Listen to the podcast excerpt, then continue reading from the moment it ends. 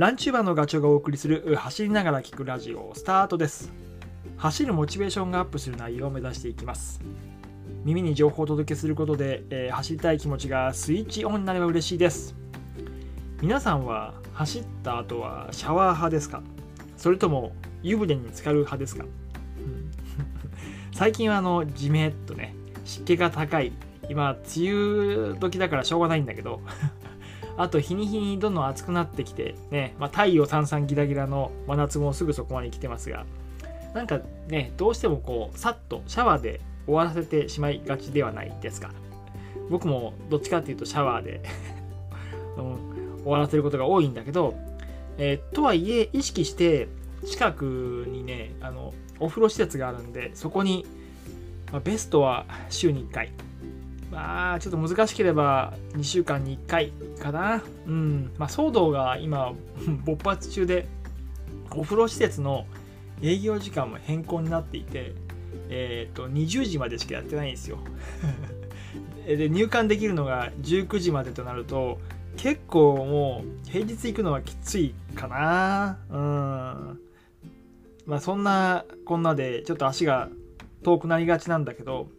まあ、ただ行ったら行ったでね体喜ぶし気持ちがいいからね。あと気分転換にもなるんでね、えーなんとかっていうふうには考えています。それとまあお風呂に行くっていうことまあ目的はメインはねやっぱりランニングで 疲れた体のメンテナンスっていうことを、えー考えるとやっぱり行った方がいいかなと。で僕はね今ね月間走行距離はあ大体400キロぐらいかな。平日ちょこちょこちょこちょこ1時間から1時間半ぐらい、うん。まあ、ペース走で、えー近所の川沿い走ったり坂道走ったり、えーあとトラック陸上競技場に行ってスピード練習したりとかやってます、うん、であと土日にはドカッとね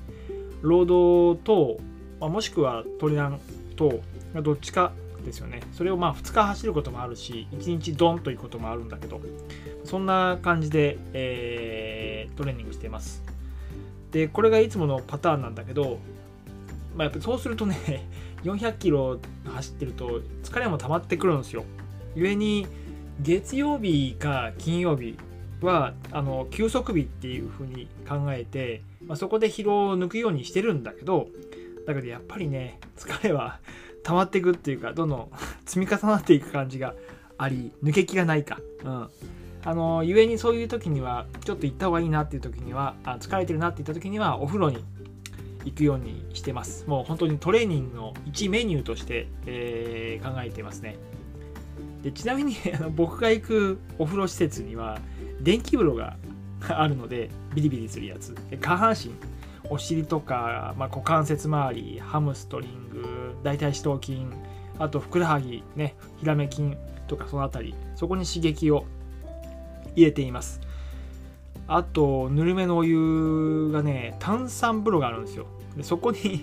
20分ぐらい、えーうん、使ってますね。で20分も使うとねあそうそう血液って心臓からこうドンと用意ドンでスタートして全身を駆け巡って帰ってくるのに1分ぐらいなんですって。なので20分浸れば 要は20周ぐらいはあの血液ぐるぐる回るので、えー温まった血がね体内をこうめ駆け巡るみたいな、うん。あのーすごく体にとってはすごくいいと思います。温められるんで、うん、であとその走った後のお湯に浸かる効果っていうところ。そこをお,、まあ、お話をするとえっ、とね3つかなっていうふうに思います、うん。えーそんな話しますね。1つ目。えっ、とね浮力。で筋肉がほぐれる、まあ、プールに行くと えーなんだろう水に入ってると筋肉がプルプルプルプル震えるじゃないですか、まあ、それがお風呂でも同じような感じですよね、うん、でその浮力が硬くなってしまってあの疲れからね、えーその筋肉を自然とほぐしてくれるということですよね。それが一つ浮力で筋肉をほぐすと。で2つ目は、えー、と水圧、うん、これがね血流を促すっていうこと。あの肩までお湯に浸かるとその水圧で、えー横隔膜。これほうと思ったんだけど横隔膜が上に上がりで肺がちっちゃくなるんですって。あの横隔膜に押されて。でそうすると肺はちっちゃくなるから呼吸がはっはっはって多くなってくる。そうすると、えー、体の中からさっき言った心臓から送り出される血液の量も増えていく、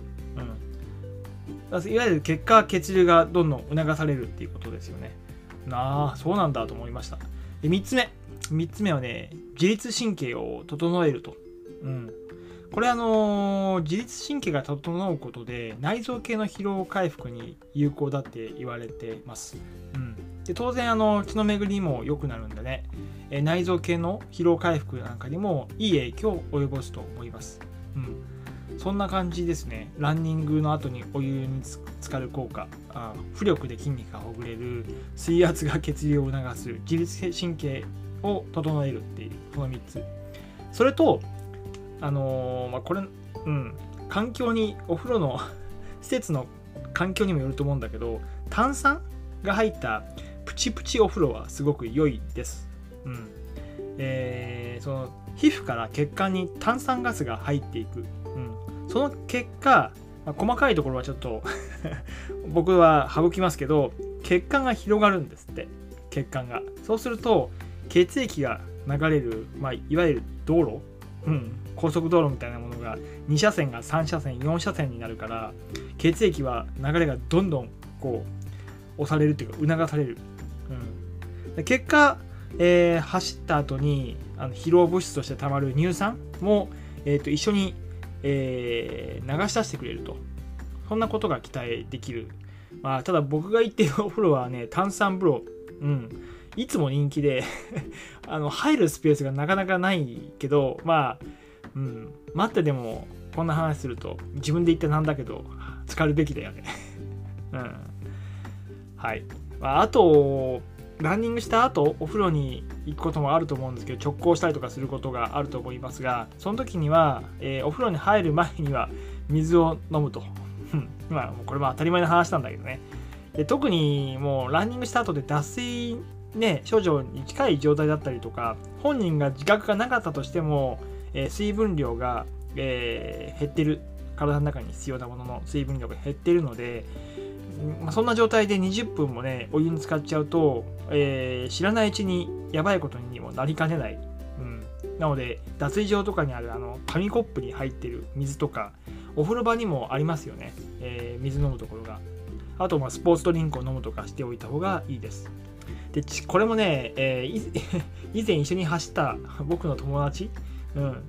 お風呂場で倒れたことがあるんですよ。大変だったよあれ本当に。うん。でその友達は走力すごい、えー、めっちゃ速くて強くて、まあ、同い年なんですけどね、うん、そんなことそんな彼でも倒れちゃうので やっぱりねちゃんとやっぱりうん水分補給はした上でお風呂に入ることは大事だというふうに思います。はい。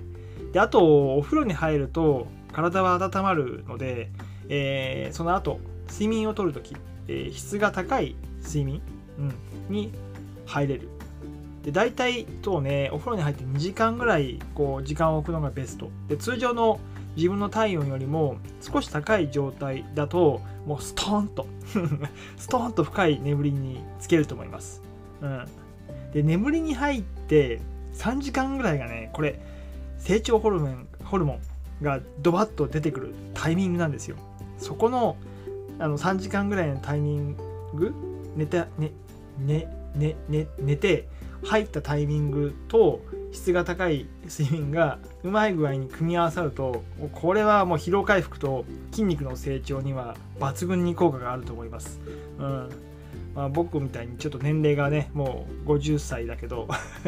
そんなおじさんでも成長ホルモンは出てくれてるというふうには思ってます。はい。なので